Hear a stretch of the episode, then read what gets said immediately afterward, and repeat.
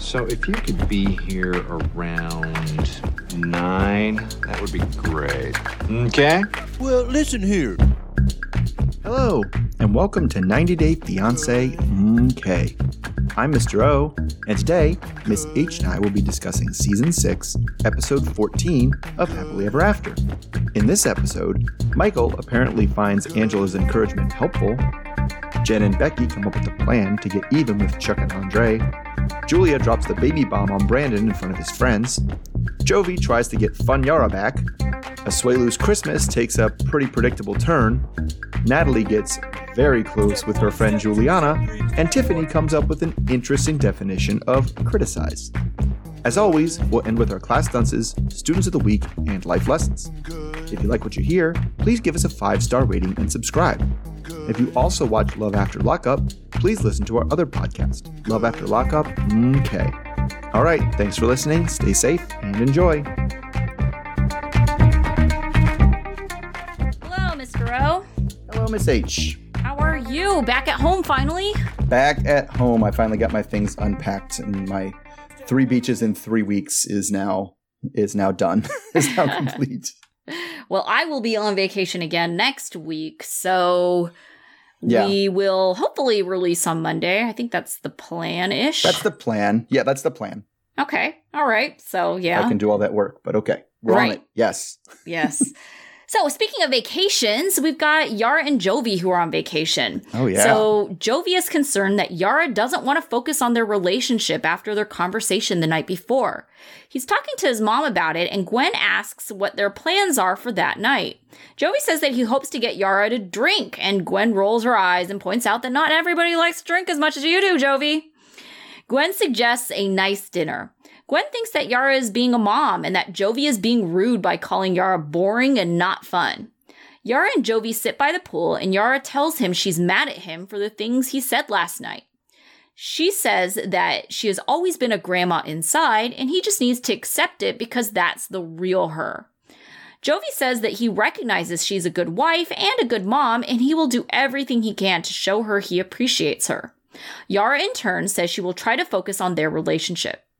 Jovi somehow manages to convince Yara to have a drink and to enjoy their vacation. Jovi takes Yara to a Russian restaurant, hoping that it will be romantic, but Yara says that Russians aren't romantic.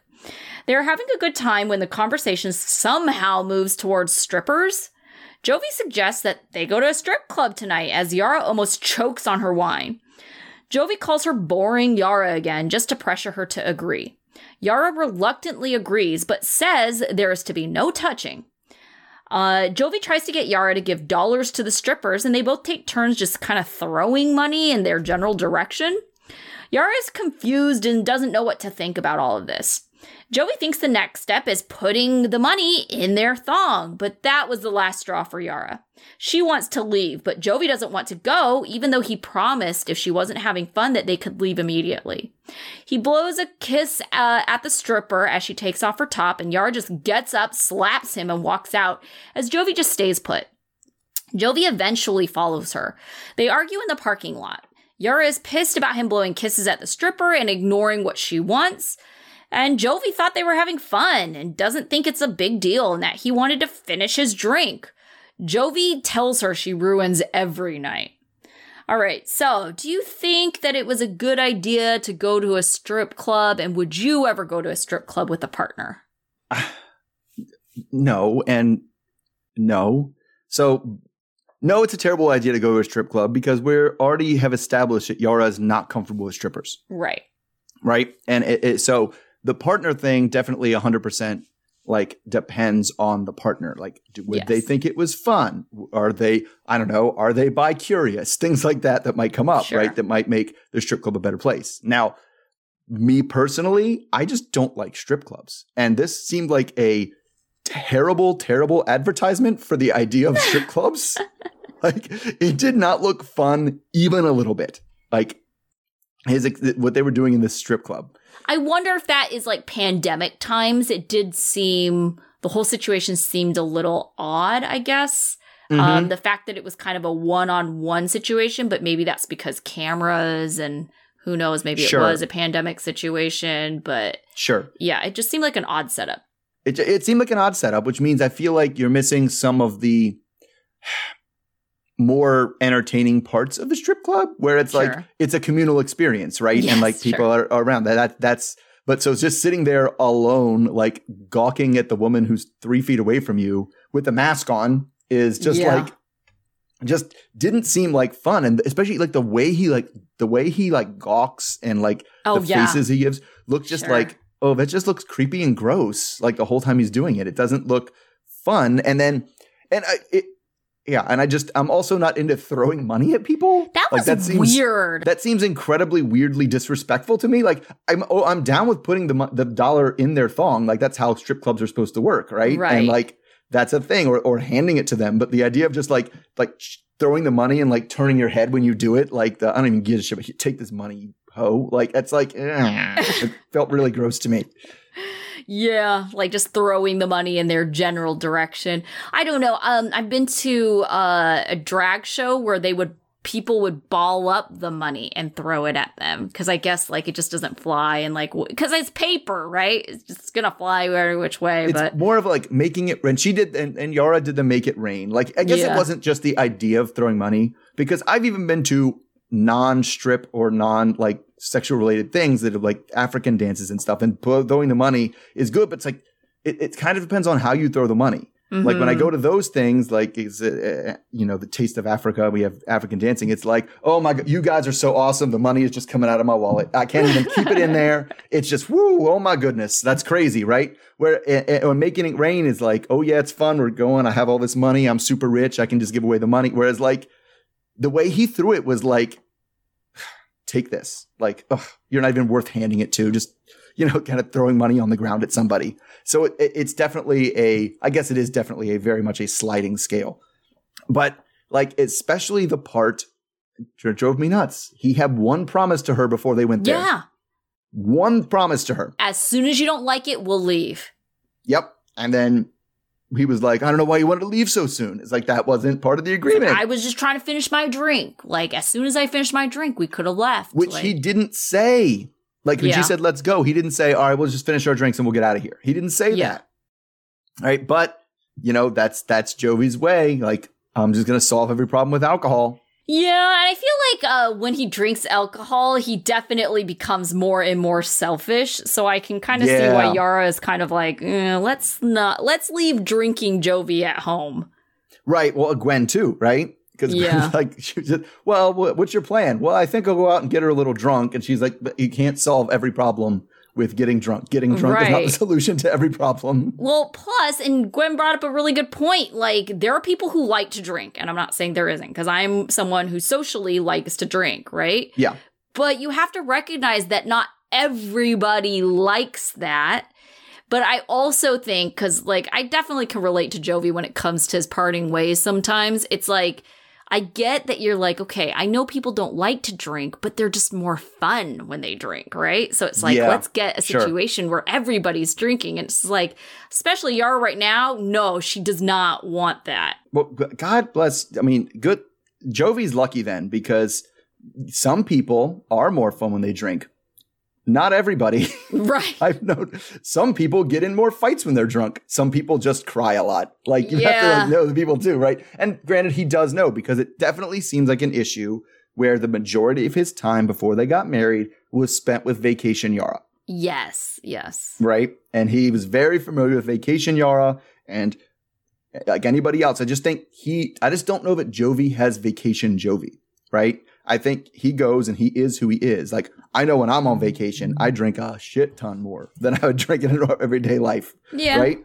And it's like, and you know, because I feel like yeah, if I'm on vacation, any day where I'm not kind of a little buzzed is like, well, what did we do that day? I don't understand. Right. I think Jovi's situation is also unique in that if he's ever home, he's vacation Jovi because his work is like Sure, he's sure. on site, which means that if he's at home, he's not working.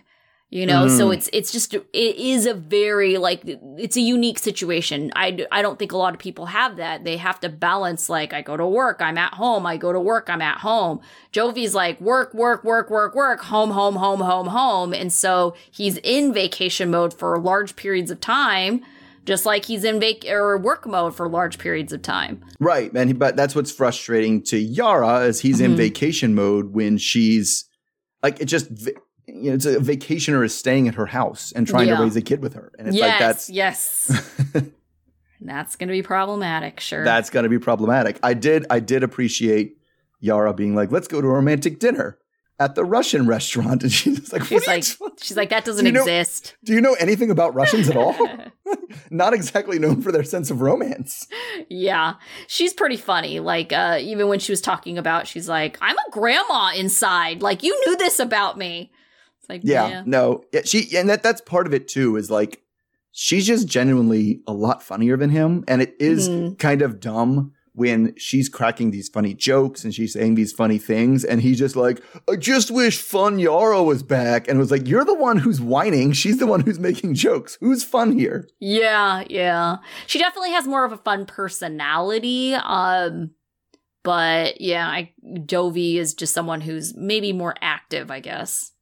Yeah, yeah. I mean, I just it just I don't know. He just it just seems like he's not as talkative. I guess is the way it is. His sense of his sense of fun is not as probably just worse on TV. Honestly. Yeah, definitely.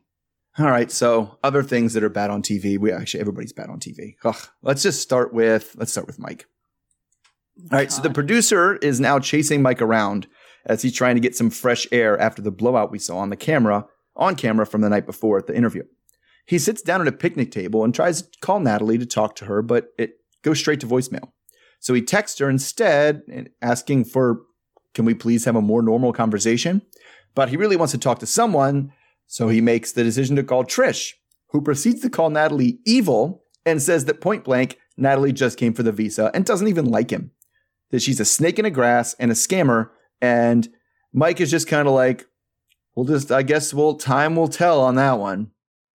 God. So her advice is to get the divorce ball moving ASAP.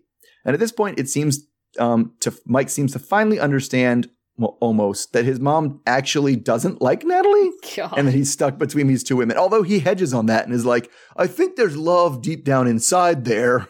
But anyway, for the other side of the story, we visit Natalie at Juliana's house. Juliana brings her tea and starts to kind of like cuddle with her and ask what happened. Mm. And, You know, Natalie's upset with Mike, with Trish, and she doesn't know how all this can stay together since she's just exhausted and tired of dealing with it. And Julia keeps cuddling closer and closer to her Yep. and kind of tells and it's like tells Natalie like you can stay here if you want to as she like caresses her. It was edging on very awkward. Now what edging on? It was very awkward. Anyway, she and Juliana get uh, th- that finally ends, and she and Juliana get in the car. Uh, the point is that Natalie, you know, she's making these ominous comments as she drives under the ferry, but we find out that they're going to Sequim so Natalie can get her stuff out of Mike's house and move it to Juliana's. She was kind of hoping she could sneak in there and do that when Mike isn't there, but when she comes in, he is there. All right, so is is Juliana really into Natalie, and does Natalie know that? So I had said this in our last uh, podcast. Mm-hmm. I said based on the previews, I don't know if it was production trolling or if Right. like there was just you know, but I definitely was getting like weird like, hey baby vibes. So uh, I I don't know because you know it's it's really difficult to say. If these were two American women, then I Right, would say right. okay, it's a little bit Mhm. suspicious. I'm gonna Yeah, I I mean- am gonna go out on a limb and say there was sexual tension there, but I I think it's Right. very difficult when you're judging two people from a different culture. Right. Yes, Because yeah. what, you know, we know just generally speaking that different cultures have different comfortabilities with personal space and Mhm. affection. And so it could just be that these two women like come from cultures that are just more affectionate. Yes. Yeah. I mean, that is very true. American culture is very, very like anti touch, Mhm. right? For lack of a better term, for people who are not like romantically involved, right? Sure. It goes back to that old vine, the two dudes sitting in a hot tub eight feet apart because they're not gay, right? Yes. Like, and, but yes, it definitely went. If you were thinking about two American women, it was definitely towards, I think Juliana's trying to get Natalie into a threesome with her husband. Like that, that looks like what's going on here. Yeah. But yes, I, I honestly, honestly, at the end of the day, I, I do kind of err towards. I think it's just a cultural thing where that's how Mhm. you, that's how you comfort someone. That that's how you empathize with someone, um, and not like that she was actually really into it. Because Natalie didn't seem into it at all. She was just like sitting there, stone faced, like staring, not moving, not moving at anything. Yeah. I wonder a little bit too if Natalie gets like mom vibes from Juliana, right? Because to mhm. me, Juliana actually is similar ish looking to Natalie's mom.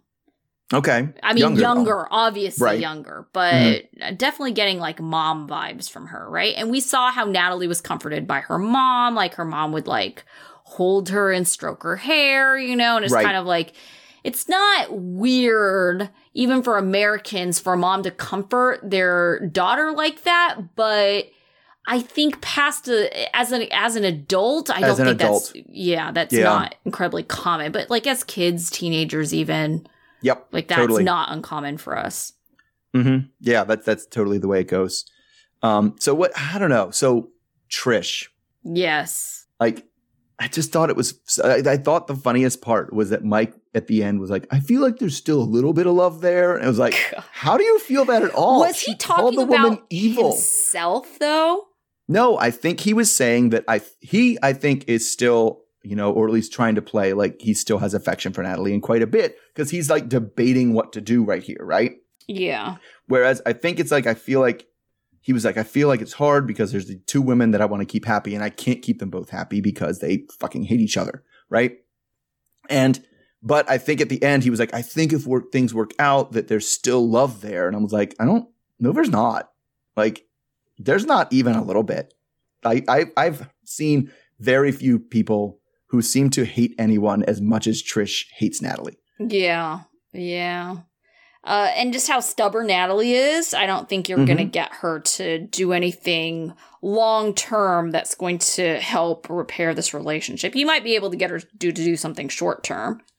Right, right. And it's just I mean it's it's it it sounds pretty bad and I don't know how they're going to you know play through this, but it's just like that when you get to that point where you're just like I don't even give a shit anymore. I'm just done dealing with it. I'm Well, done. I am shocked that these two are still even like, well, should we stay together? Shouldn't we stay together? It's like, what has happened that makes you think that this would be good if you stayed together?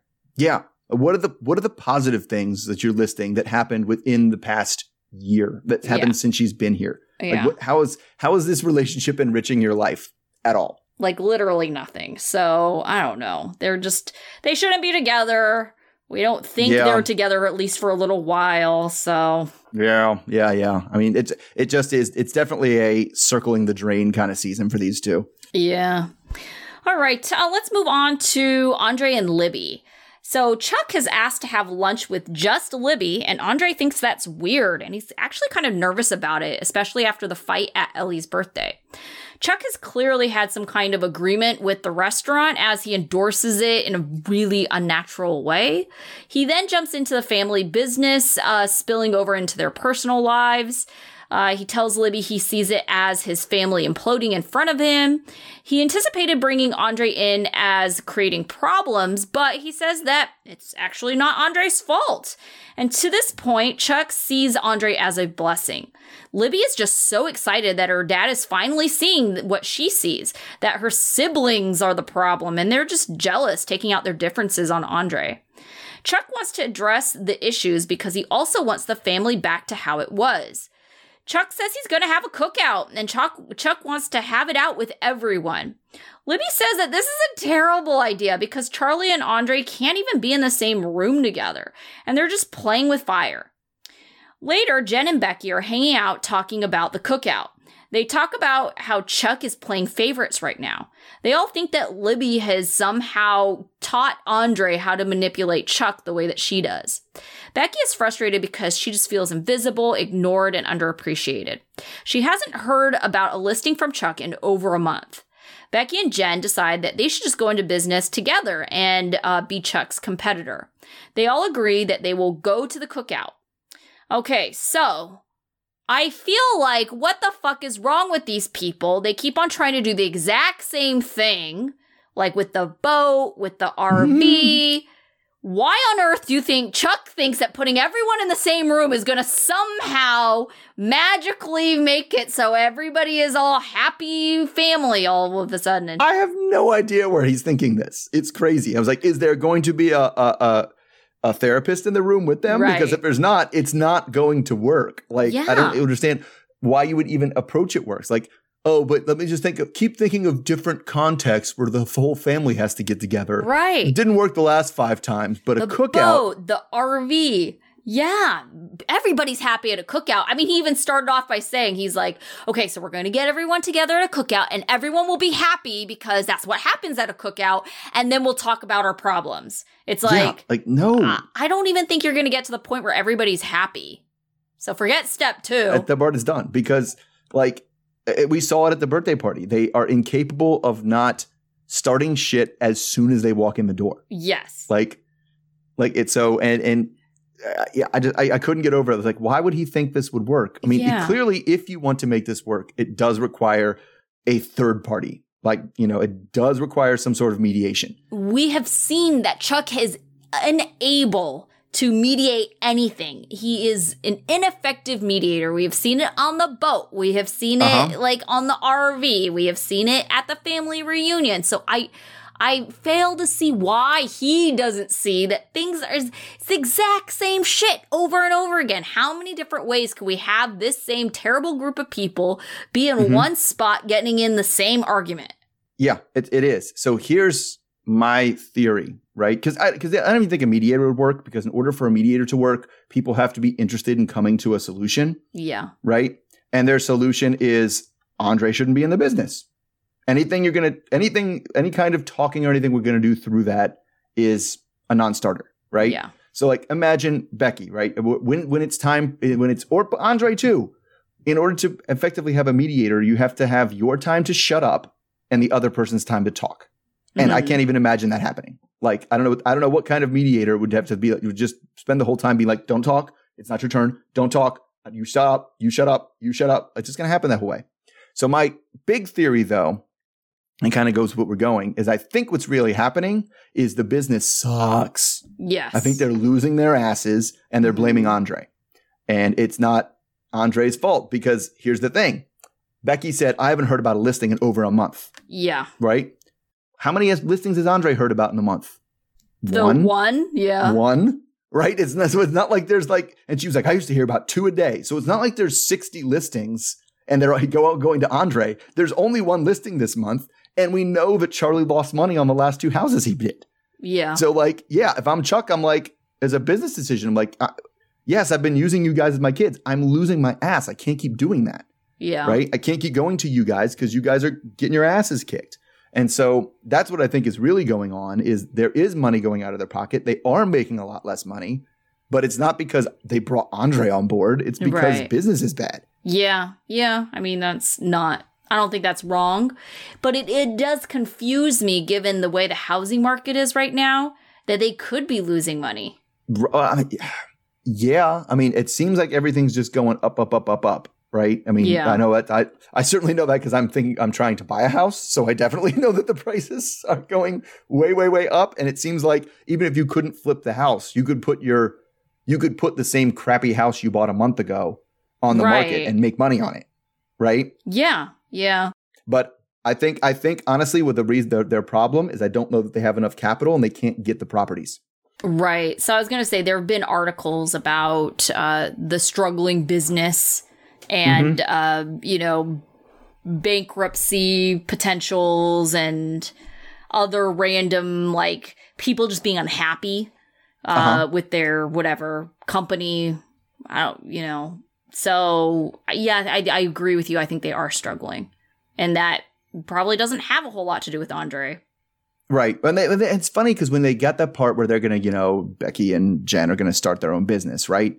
It, it just seems to me like they're blaming Chuck for not moving fast enough. Yeah. right? That's in, in addition to Andre. They're like, he takes forever to make a decision. And I think he's kind of looking at it. I just think they don't see eye to eye on the business side of things either. And that's like not making the cut into what we want to see on the TV show. Yes. Yes, definitely. All right. So on a much, on a much more, mm, more than we needed to know. Oh gosh. Um, you must be talking go to- about Angela. yeah. so today is the day that Michael is visiting the sperm bank or whatever it is so he can masturbate for the quote unquote first time. Yeah, whatever. Anyway, as agreed, Angela wants to be on the other side of the camera, showing him everything he needs to finish the job. Michael is confident on the quality of his sperm, but is nervous about the act necessary to procure it. He explains the situation to the doctor, and she says, you know, the course of action, the situation being like where Angela is, where he is, they're going to try IVF, blah, blah, blah, blah, blah, is to ship his cryo frozen sperm to the States so she can do IVF.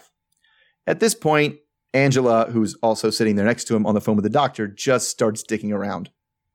She asks, Is he going to be alone in the room? like- God. like and then things like that and then it comes up and um there was this whole segment about how often he has wet dreams and things like that happen because you know it needed you need to have a little bit of a poor Michael. dry period bef- so they can get enough sperm whatever anyway the room they get to is like has some weird dim mood lighting and he michael show kind of shows her the whole room before he closes the door. And then we have to hear things. And like it's angela and they keep showing angela on the phone. Thankfully they don't show us anything else from inside the room. But it is the least sexy phone sex i think i've i could imagine. Oh, it's just her cackling at him the whole time Yes, I was like, laughing at him? ew, yeah, ew, the cackling, like that is like a bone diffuser. Oh yes, I and yes, instant, instant, yeah, instant. Just that's what I need to hear when I'm like, you know, That's instant limp dick right there. instant lip dick, Exactly. It's like, uh, yeah. Sometimes you just, sometimes I need to just go away, and like that's what I need. anyway, he tells the producers that you know the masturbation was okay, but he has no plans to do it again. Anyway, then they go back to Angela, who's bragging about all her weight loss and telling Skyla about Michael's frozen sperm plan, including the details about the masturbation session. Gross. Skyla is worried that they're going to ask her for her egg again, but then they end up going to a boutique for some clothes shopping.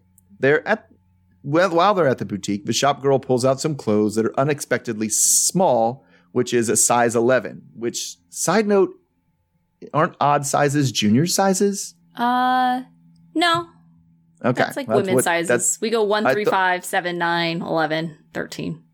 Oh, I thought So the women's went 10, 12, 14, 16, 18, and the junior sizes Uh, went actually, 9, 11. now that I think about it, I've seen both. I think we're just all numbered. Okay. yeah, because now that you think about it, I uh, in Express I wear a four. That's an even number. That's an even number. Right. Yes, but in jeans and stuff that I maybe I buy juniors jeans. I have no idea. Maybe you do. All right. But anyway, then it's time for the big fashion show supercut of Angela trying on all the clothes. After she does, she does want to ask Skyla for one more thing, but it's not an egg. It's to come with her to the clinic, I guess, with the frozen sperm, basically so that they To can. look at it, like what the no, no, no. hell? They want it. They they want. She wants to finally put an end to this whole baby thing, um, and have the people at the sperm bank and the clinic say that it's not going to work, rather than it, rather than her having to tell them it's not going to work. Oh, God.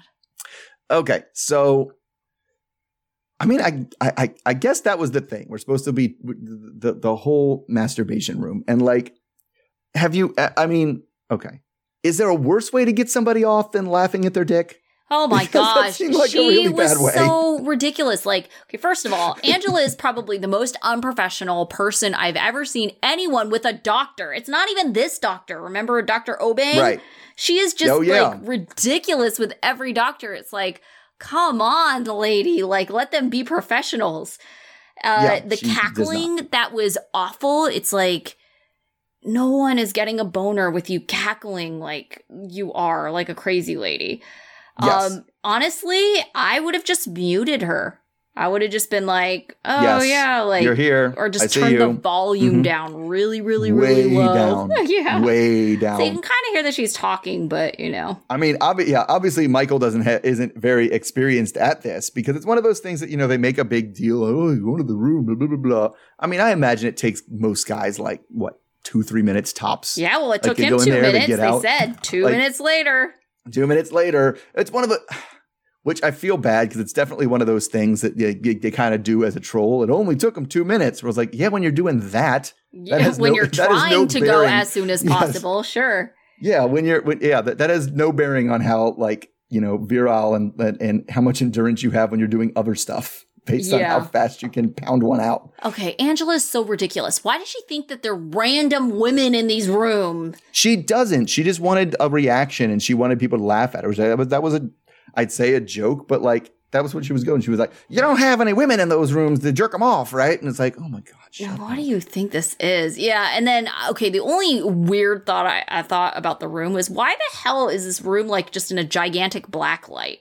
It's like, do you just want to see all the bodily fluids like everywhere? Like that's gross. Like, wh- what's the They'll make point sure making sure you know it's clean. clean. because it's only back like lit. I mean lit, but like it was like, hey, do you want to go into a the sketchy back room of a club? And that that's the kind of mood you want for this? Like, yeah, it was weird. It was so weird. It was so weird. I I mean, I guess it was for like the above board thing, you know, like how everybody's got to keep their hands above the table at the blackjack table. Oh, like, like, we're not even pretending. We're going to show you with the black light. Everything's clean. Clean, clean, clean. Yeah. Okay. So I have some major problems with Angela in this. Um, Uh-huh. She is basically like already knows like this is absolutely pointless. We're Yeah. not gonna have a kid. Um, it's impossible. Skyla, she's given up on Skyla's egg. It seems like Mm-hmm. you know and so she's just like well we are not having a kid and i'm i don't want to i'm exhausted i'm done but i'm not going to tell michael this you know so it's just like it's just not fair i think to but not be on the same page but lie about it because you're afraid of losing that person Right. I don't, yeah. Yeah, I can see what you're saying. There- there- There's a lot of that. It's a conversation she doesn't want to have, and she's going to let somebody else have it for her. Mhm. right? We'll just let the natural consequences shake out where they may. Because the, the other thing that comes up to it is that part where I'm exhausted and I don't plan on having a kid. He's going to try to keep coming up with new plans, yes right? He's not going to stop until you say, no, stop. I don't want to have a kid. I don't want to come up with new plans. I'm going to do new things, try the latest technology. None of it. I'm done. I'm exhausted. I don't want to raise another kid because she's well within her rights as a someone in her 50s who raised her grand who's raising her grandbabies to be like, I'm done raising kids. I'm done with that shit. it's fair she's raised a lot of freaking kids like if you're Yeah. looking at all the grandbabies i think i counted six There's Yeah. six grandbabies plus the I think she has three kids. She has two girls and a boy. Well, I mean Mhm. adults now, two daughters Right. and a son, but that's a lot of kids. That's a lot of kids. Yeah. Like I have two, and I'm not, I don't want to do that shit again. So I don't think Six don't more times for six more Yeah. grandkids. Yeah, Jeez. holy crap. No, no. And Yeah. so it's just, but I see what you're saying. It's like she needs to be, if that's where it stands, she needs to, she needs to be the one to say that because she's also like, I don't want to ruin this brand new body I just got. Like, come on. Yeah. Well, she's also because to me it's like she's leading him on. You know, Yeah. she's making it seem like these are possibilities. Sure, send over your cryo sperm. hmm To what end? Like literally, when I asked you to look at it, like, because what else are they going to do? What would happen if, I'm not saying this is a, a remotely a possibility, what would happen if she was wrong? And they went to the clinic and they're like, oh, we totally can make this work. You're going to Yep. get pregnant. Would she be like, okay, we'll do it? Or would she be like, uh, no, take your cryosperm back. I'm not, I'm not yes, doing this. she would say no. I don't. She's not. She doesn't want any part of this. She never wanted any part of this, and no. you know, I think she fought hard with Skyla because she wanted it to look like she really wanted it, but she didn't want this. Mhm. Right. Because she came up with that weird, it has to be my blood rule. And that only Thinking that left that would Skyla. stop it. Right. Yeah. Right. All right. Uh, speaking of children, let's talk Kalani and Asuelu. So Asuelu reminds everyone good behavior as his family walks up to the house. Tammy, Asuelu's sister, starts talking about money immediately, asking how much the house cost, since it's so nice with a big backyard. Asuelu notes that Tammy was rude and didn't greet Kalani on her way in. Tammy's mom, Lucina, tells uh, Tammy to be on her best behavior and not to be mad and frustrated. The whole family sits to eat in complete silence at first until Lo and Karen ask about Lucina's trip to Samoa. Lucina says now that she is older, she's going to go back to Samoa, and she's going to need some money from Kalani and Asuelu, so that way they will be blessed. Kalani asks if they will only be blessed if they give money, and Lucina says yes.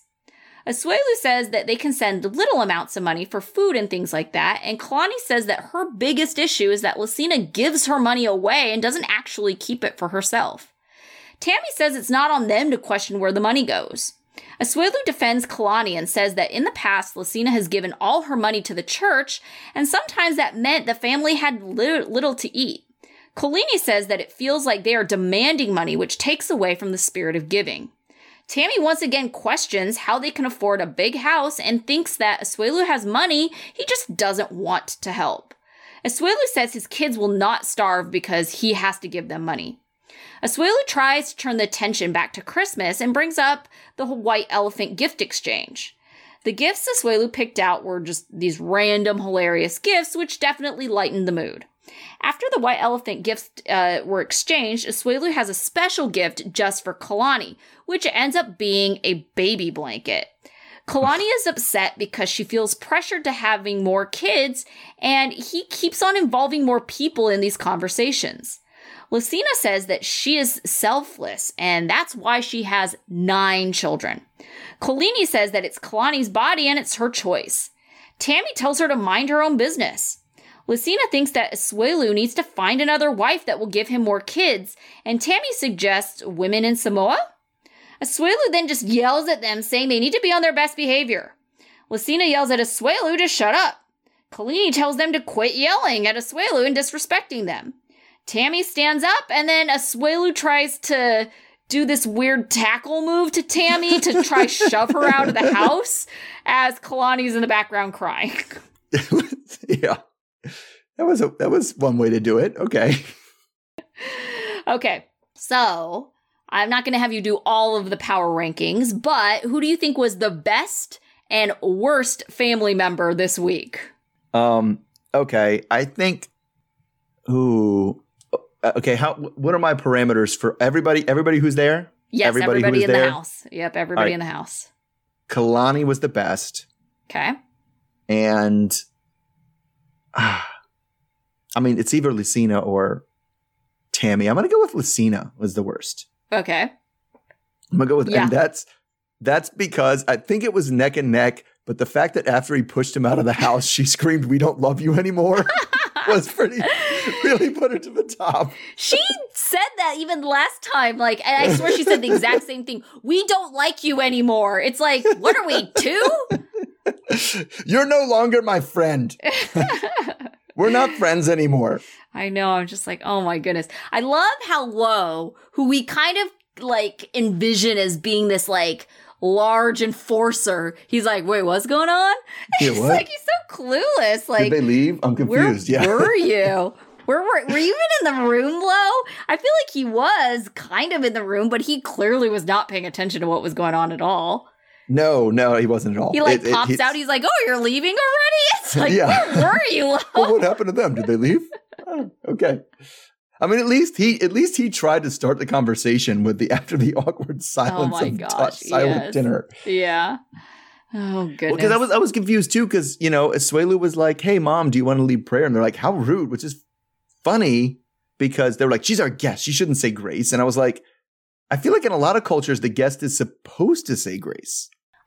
Well, I would also think like uh it doesn't matter who the guest is, whoever's kind of the matriarch or the patriarch or the family, right? Sure. Takes the lead on something like that.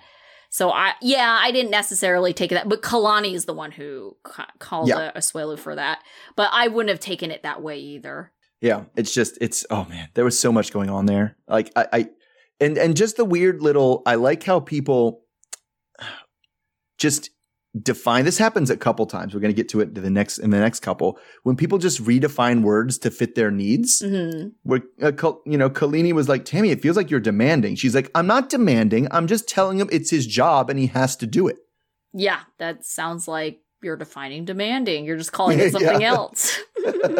exactly. I was like, I don't, I don't understand that because I'm with, I'm with Kalani too, man. That would be super frustrating if I'm giving money out of it, Yes. almost a sense of charity to Right. someone, and they gave it all away. I was like, Yeah. I could have used that money for something different. I gave you money so you could survive, and then because she probably gives it away and then asks for more. yes. And it's like, well, what happened to the money I just gave you? You're like, oh, I gave it to the church. It's like, that's not why we gave you the money. And this is kind of the first we're hearing that that's how she's choosing to give her money. And so, yeah, Mhm. I would be like, no, we're not giving you any money, bitch. Like, I will send you gift cards for food or something like that, right or ship they you because things. they always say that you need to take care of your mother. You need to take care of your mother. Your mother needs her things, right? It's like, And it's like, okay, we'll take care of you to give you money to buy food, to have a house, to Yes. do things, the and then you turn around and give it all away. Are not my mother. Yes, right, right. And then you know, Tammy's just like, and I get where she's at, and it's like, well, you can't tell our mom. She's our mom. You can't tell her how to spend her money. And it's like, well, she's spending my money now, though. Yeah, that's the other kind of weird thing. I almost think that, you know, Lucina thinks that there is something tied to like her good deeds on earth being Mhm. how much she gives to the church, right? And Sure, so I definitely saw this framed as, you know, I'm nearing the end of my life. I need more money to give to the church. And it's like, well, you give what you can get. You how is spending someone else's money on the church really your good deed? Is Right. it your good deed? I don't see. I don't see how it is. No. Yeah, but I think she thinks it is. Like, well, I procured the money, and so therefore, There was like I a whole Bible story about that where all the rich people were giving money and then the old lady came in and gave like her last penny and and it was like she gave more than anyone here. But like yes, like giving ostensive uh, ostentatiously giving someone else's money to the church doesn't seem like yeah, the way it's supposed to work. At least my understanding of it. right, right. But I don't know. So just yeah, I, I, yes, Team Kalani all the way on that one, and it was interesting to hear that. I even thought she tactfully handled the weird baby blanket thing, Yeah, which was weird. Like I don't. it's not a Christmas gift. Like if it's just a just because gift and not in front of your family as well. like that's a gift where if you gave if I saw that gift, I'd have been like, wait, is she pregnant? Yes, Did I miss that? is it a girl? Because Yeah. it was like a pink blanket. It's like, yeah, all I was right. like, wait, am I way behind on the news? yeah, way to pick out the gender, Swelu. Come on now. Well, they have two boys, so the Yeah. next one needs to be a girl. That's just That's just how it works. according to Asuelu, I'm sure. sure. Oh goodness, Swelu. Yeah, Yeah. That's how it worked in my family. Two boys and then girl. So Oh, that's how it worked. Oh goodness, Swelu. All right. So other now we get to the other couple that's redefining words to their own ends. That's Tiffany and Ronald. So Tiffany and Ronald are there to see are going to see a couples counselor. And Ronald decided to do this even though Tiffany's been asking for it after he heard about the divorce lawyer. So now he's like, "Oh, I better pull out all the stops." And weirdly and perhaps unethically, the counselor is actually Ronald's uncle. And he tries to just clear up this ethical dilemma by asking Tiffany, "You cool with this, right?" But anyway, Ronald says he didn't pick it because he was his uncle. He picked this guy because he's a straight shooter. Anyway, they talk a lot about poop diapers, and the counselor tells him, Ronald, you clean up that poop. But then things actually get interesting. Tiffany opens the conversation by saying, Tiffany opens the conversation about what's wrong by saying, I'm a blessing in this man's life and therefore deserves more than he does. wow. Ronald joins in on the race to be the shittiest person in this relationship by saying he just doesn't understand how a woman can tell him what he should be. So anyway, the, the uncle then kind of says he plays this man of the house thing that always comes up. And he says that Ronald is the man of the house, but that that means his first priority um, should be his wife and his family. His advice to Tiffany is to stroke Ronald's ego and stop nagging him so much. Anyway, they complain a lot more about like, you leave me alone. Will you hang up the phone on me? And I feel bad. What blah blah blah. And anyway, th- th- after they do that for a while, they do get their home. They get their homework to not criticize each other anymore and to work on building each other up. So as they leave, they kind of debrief a little bit. Tiffany says that they don't have to. Ronald's upset that they, it seems like the whole conversation was about him, but Tiffany says they don't really have to talk about her faults because her faults aren't the issue, God. and that. And, and then when Ronald asks her about criticizing, she says she'll have no problem with criticism because whatever she says about Ronald is not criticism, it's just the truth. so Ronald understandably gets a little snippy at this, and they end up not being able to get into the car. And they're like, I don't know how anybody's gonna get home, but she doesn't want to get into his car. And it's it's weird. Which is interesting considering like she has made it a big point to talk about how unsafe South Africa is. It is Yes. now nighttime. You are just out and about, like walking around by yourself. Like, are Mhm. you really scared of South Africa? Like, I'm not saying you should or shouldn't be, but I'm just saying, I'm just throwing back what you know you've That's s- true. had as an That's argument true. Her before. primary complaint about South Africa, why they can't be in South Africa because it's totally unsafe and you're just going to wander around late at night alone. Yeah. Sure. Sure. All right. So where do we stand on this? Where do you stand, Team Tiffany or Team Ronald, on the first day of counseling? Uh, first day of counseling, Tiffany's pretty terrible. Like, you can't make it anywhere if you think that you're better than the other person. And that's Yes. essentially what she keeps on saying is I am Mhm. better than you. So that means you need to get to my level. And that means you're the one who has to do all the work. And it's Mhm. just like, there's just no empathy there. There's just Nothing. no compassion. There's no, like, even any kind of self reflection. Like, she thinks that everything is 100% his fault. And mm-hmm. so she doesn't have to do anything. She's just simply there to help facilitate the change. Right. I'm I'm here to listen to someone else tell you how you have to change. Right. because that's what it is. And she didn't even hear what the guy said to her. Like, because the guy had things to her and was like, and, and I think they kind of cut it a little bit when, uh, you know, cut infinite, i- interesting edits, sorry. yeah. When they were like, you have to stroke his ego. But it was basically like, listen, every word he hears from you cannot be you bitching about him. right. like, that is right. not going to be a relationship that works Yeah. right? And like, stop, stop doing that. Instead of, if you have an issue, say what you want to happen and don't say you. It's like literally the number one rule in Sure. like the counseling is don't say you, no Yeah. you sentences, Yep. right? And she is all you sentences. Yeah, it's just it's sad because she has valid points and she does have legitimate concerns and grievances, but no one is going to hear anything if she maintains this holier than thou attitude through this Mhm. whole process. Well, the thing is, is like her her legitimate, you know, concerns, which she totally has, aren't heard when you or, or don't make it through when you make them as an illegitimate statement, right? Mhm. Right? Well, you tell me I don't do enough. That's not criticism. That's just Yeah. the truth. Like, and the, the one that infuriated me last time, like she, I was infuriated at Tiffany this whole time because that's the one that just goes on, the one she did last time. Well, what, how is this relationship? What is he doing? He does zero, nothing. He does absolutely nothing. I do Yeah. 100% of everything. Right. And it's like, that's hard to tell somebody. And it's hard to hear your valid concerns when you're telling that to someone who's like currently changing a diaper or currently sweeping the floor.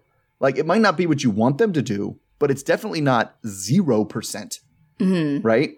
And so he's like, well, how much, how much am I going to have to do before you even take me off the zero line? Let enough take me off, get me to, oh, you're pulling your fair share.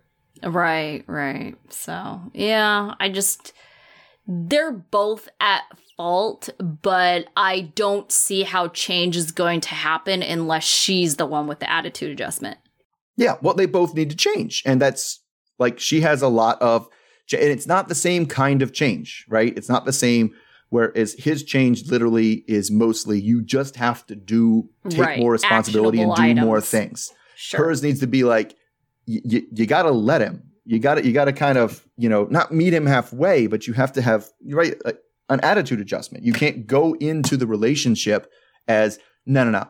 You're the one who doesn't deserve me, and you need to earn that. I don't have to do shit. Like right. that's not going to work. Which is also where I think, you know, the comment came in from the uncle about like stroking his ego. Because mm-hmm. you do need to build him up after you've basically been tearing him down this whole time. Yeah, that's true. That's true. Yeah.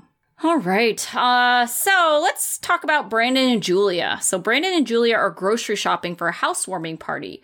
For some reason, Julia thinks one bottle of wine is good enough for the entire party, even though Brandon kind of side remarks that he's seen her take down a whole bottle just by herself. Julia's getting frustrated because it seems like Brandon wants her to cook and she has no interest in having this party at all, especially because Brandon's friend Melanie is supposed to be there.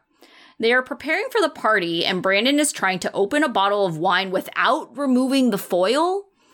Uh, so AJ is the first friend to show up, and Julia has a special place in her heart for him because she sees him as uh, the person who set her up with Brandon. Melanie and her boyfriend show up and give them a bottle of wine. Julia doesn't understand why Melanie even showed up, considering the last time they saw each other.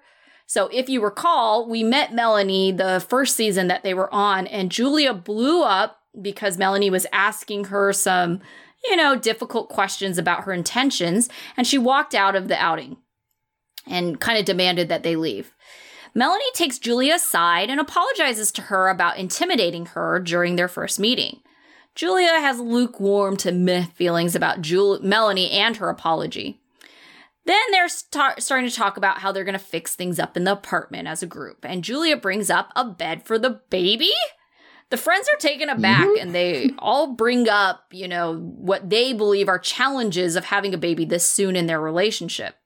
Melanie says that maybe they should just enjoy what they have right now and just relax because it's clear that Brandon isn't exactly on board. And Julia just is very rude to Melanie specifically and tells her to stop talking. Julia then storms out again, leaving all the friends, you know, in the room by themselves. okay, so everyone jumped in on the whole, like, yeah, baby. But Julia seemed to target her anger and frustration at Melanie specifically. Sure. So why right. do you think Julia hates Melanie so freaking much? not cutting her any slack. Because for some reason she thinks Melanie wants to get in Brandon's pants.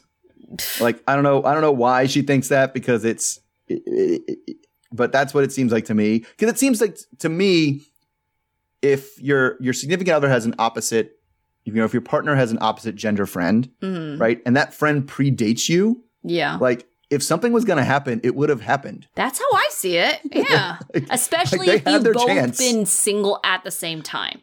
Yes. You know? Like yes. I can kind of understand like uh potentially, you know, if you had, you know, a friend and one of you had always been in a relationship right? Sure. I sure. could see that situation. But if you've been friends long enough, it's likely that you've both been single at the same time. And it's like, yeah, I absolutely agree with you. If something didn't happen then, why would you think it's going to happen in the future or especially right. when you're with someone that's when like you're with someone challenge. like when when he was yeah when he yeah. was single i didn't want to get together with him but now that he has a wife yes there's a challenge break up yep. marriage it's on do it just to just to hook up with just to hook up with a friend and ruin this friendship oh, that's yeah. that's my goals plus i'm in a relationship too so that adds another challenge to it because now i gotta ignore my commitment to my partner yeah know? totally so that's how bad I want to screw you over. I will just God. destroy my life to do it, right? Because it's funny because like just at the beginning, it's Julie does that. I don't know. I think it's kind of cute thing, but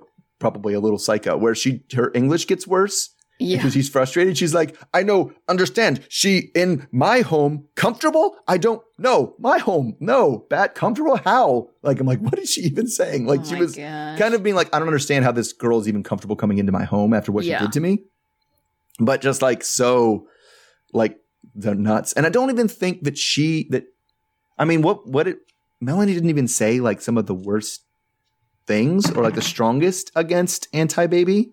No, she was just like, well, and she was very like vague and like positive about it. Like, well, maybe you guys should just take some time to like enjoy your relationship since you just got married, you know? And mm-hmm you know, she was. She was very vague about it.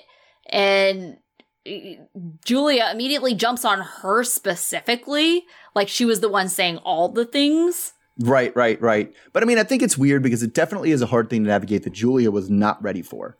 Mm-hmm. And that, because this is true for like me, my brother, and my sister all had our kids at about the same time. And it was about the age that Julia and Brandon are now. Yeah. And it's definitely that definitely almost always makes you one of the first ones in your friend group to have a baby, Yes. right? And it's one of those things that like is almost, and this wasn't the case here, where you're like, oh, you know, my wife is pregnant, and they'll be like, on purpose. yeah, right. and it's just like, no, that, That can't be right. No, you're doing that. Yeah. You're doing this on purpose. Wait, no, no, no, no.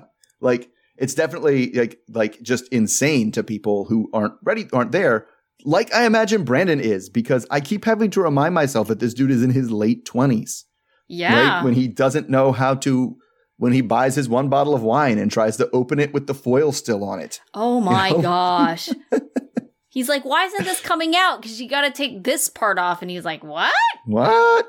Oh, Yeah. that does make Between sense. her lack of English and being able to explain and his Right. just incompetence, like that just was a putting the corkscrew right through the foil, like. Oh, And so it, it just because even like the grocery shopping, it was like, well, this is a new and fun adventure for us. We're grocery shopping. How about Yeah. that? Aren't we adulting now? Right? And in what world is one bottle of wine? It's like wine doesn't go bad. Just buy two bottles. You'll eventually drink it. you will drink the other one, especially if you're not going to open the second bottle right. If you open the second bottle when the first one gets kicked, you're okay. yeah. But I that I did notice though. I think I think Julia was the only one drinking the wine. oh, I think oh, well, everybody that else was makes drinking sense. And so I think it was like more like when he was buying the bottles, it wasn't like how many bottles of wine do we need to get for this party as much as it like how many bottles of wine do we need to get for to for you for this party. but I was jealous of that thing everybody else gets to do where there was actually wine at the grocery store and I was like, "Oh, they're at the grocery store." They didn't have to make a separate trip and buy six bottles of wine at once. Virginia isn't that far away from you. Oh, I mean, yeah, okay. So my options for buying in a grocery store is I can drive an hour to do my grocery shopping, or I can drive 15 minutes to a liquor store. I'm probably driving to a liquor store. I'm I going to drive all the way to Virginia just to grocery shop with wine in there. Yeah, that was the one thing when I was in DC. I was shocked that you could not buy alcohol in all the places, like in California, that I would buy alcohol. Like my order of places I would probably buy alcohol here. One would probably be Costco. Two would Mhm. probably be Target. Three would probably be uh, CVS. Four would probably be a grocery store. Five would probably be, you know, like a Bevmo or a Total Wine and More, which I guess is technically a liquor store ish, right? You guys have those. Yeah, that, Uh, that's five. That's option one for us. Yeah, That's what six yeah. would probably be like a 7 Eleven. And Yep, then nope, seven would be a liquor store. And the reason why is because the alcohol is the most expensive as a liquor store. So that's why it's like the very bottom option for me. Well, here's the thing. The thing that's crazy is I was just in North Carolina, and they have um, North Carolina has beer and wine at the grocery store, but they have the ABC stores. Mhm. where it's just you have to buy hard liquor at a government owned store. And it's cheaper than they are Total Wine. It's crazy. Yeah. But yeah, so when I was in DC, I tried like, you know, my options one through four, and I was like, what the hell? Where do you get liquor around here? I just wanted a bottle of vodka. It's like, where do you buy a bottle of vodka here? I went to so many different places. I was like, what is going on? You should have known something was up as soon as it wasn't at the first place. Like, wait, where do they sell liquor here? I don't know what I thought because I don't think I was there long enough to like Mhm. really realize. And then I was talking to my friend who um, uh, was from Massachusetts, and he was Okay. like, "Oh, you have to go to a liquor store." I was like, "What? That's weird." All right. Yo, you because you even have the liquor there. Like even in most in Virginia, it's just um, it's just Oh yeah, wine. we you could get vodka all those places that I said. You get vodka at Target here. No, I had to go when I was in college. You had to go down the street to discount liquors, which had the bars on the wall, the bars on the windows that you had to go into and go dur- and you had definitely had to go at daytime because you couldn't go to discount at night. And that's where we bought vodka. Yeah. I mean, I stopped my Costco membership because I recognized that the only thing I was buying from Costco was vodka and toilet paper. I was like, I don't really need Fair. a Costco membership for Fair. just those two things. So we're, yeah we're way off book now, but I looked it up. Maryland, there are four states left where you can't buy beer at the grocery store. Oh, goodness. Four. Well, sad Rant times for over. 27 is not too young to have a baby. It's the other thing too. And it's it's one of those things too that they immediately come out with, well, having a baby is a lot of is a lot of responsibility. And it's like, what? no shit. Nobody thinks like, oh, really? I thought I was just gonna like sprinkle some water on it and we'll know be done. about that. There, you would be amazed at, and I do watch like 16 and Pregnant and Teen Mom. Like, you would be amazed. Every single mom, new mom says, I didn't realize it would be this hard. And Okay, it's not that people different. think it's going to be easy, but I think they just don't recognize how freaking hard it is. Right, but I also don't take a I wouldn't take the word of someone who does not have a kid to actually recognize how hard it is. Right? There's like I heard that was a lot of responsibility. And it's like, well, yeah, people say that about like you know, lots of things. Like I do think there's people who think it's marginally harder than having a dog, right? But I know people who can't handle a dog too. Oh, I would think it would be way more difficult than having a dog. I mean, I the- said, no, I assumed it. Yes, because you're smart. I'm talking about dumb people. I think your teen mom people think it's marginally harder than having a dog. yeah, I was going to say, you could leave a dog by themselves. It's like no big deal. And so, yeah. And, and the thing is, I think people, the thing I think people don't know is I think people do know like that. Like they know you can't leave a baby by itself and they know you have to I don't know. I don't know if some people do know that. Like, let's take, for example, Michael from uh, Love After Lockup, who, you know, got put away for child neglect because he left a child on the, their own for like That's a good fair, but eight they were like- hours. They were like six and he was getting lucky. So I don't know what you want. well, But he I said he was I buying think- gummy snacks. Yeah, I, a gummy. Oh, yes. What kind of gummies was he buying? I can bet. Um. Anyway, back back to ours. Like I think people can kind of know how hard it is, but not know how much of a mental toll it takes Yeah. um to have all that to have that much responsibility. But it's just like I, I, I if if a new parent was telling me and it was like, oh no, I know how much what having a baby is like, and I know you, and I'm telling you, no, like I I can look at Brandon, I can look at Brandon and be like, I'm telling Brandon, not now, buddy, because nobody is ever really ready, right? yeah, I don't think so either. But you know, it's just the idea of it like some randomers big, oh no, I heard it's a lot of responsibility, and I was like, yes, okay. All right. So, how about your student of the week? Okay, so my student of the week is possibly on a sliding scale always. I went with Jen Right? Okay. because I feel like she actually came up with a the the starting your own business to compete with Chuck is actually the right solution to their problems right now. It is, Right? but I also feel like it came from a spiteful place. Sure, eh, okay, okay, but it's the if the issue you're having, you think he, Chuck's taking money out of your pocket, you're not making enough money by being a part of Chuck's business, then anytime you're in any business relationship like that, you should strike out on your own if you think you can do better on your own. And if that, honestly, if she had a business and they both did okay, that would pretty much solve their problems. I mean, I don't think it's uh work, but it's uh, uh, put it this way: it's better to go out and start their own business than to just keep to continue to bitch about Andrei being part of the, the other business. sure. Like, do something about it. Like, Okay, so my student of the week is I agreed with you with the uh, Kalani and Asuelu. So Kalani was my student of the week. I feel like she handled everything as best as you could when you're dealing with a bunch of lunatics. So, you know, just psycho. Like, Yeah. it, it doesn't. She did just go off the rails so quickly, and just it was like you know that we were really upset when you tried to fight everybody and you asked for money, and you it seemed like all you did was ask for money. So we're not going to do that, right? No, we're not going to do that. So how's Samoa? I need money, like, like immediately, immediately, like yelling best behavior at people. yeah. All right. Uh, what about your dunce? All right, my junts is uh, I went with Jovi. I did too. Like- just just for that part where you can't say you can't make a promise that we'll leave as soon as you don't like it. It's fine because that's people do that all the time and they get people into a situation like he had no intention of ever like listening to her. yeah. He's like, "Oh, I'll leave when I'm ready." We'll leave, wait, wait, wait. but you can't trick people into a situation by promising them you'll leave and then not leaving. yeah. Yeah, definitely. All right. Uh, what about your life lesson? So my life lesson is aimed at Asuelu.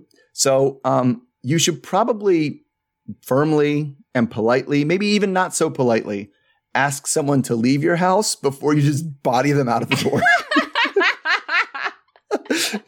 I feel like there's this escalating scale here, and I don't think as soon as they stand up to like just just tackle them and pile drive them out of the door is not the best solution. It's a very um interesting take on uh getting someone to leave, kicking someone Yeah. out.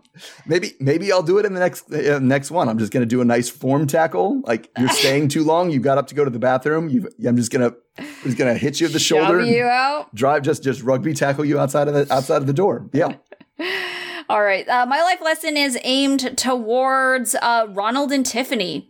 So when you're working on a relationship, there are no sides.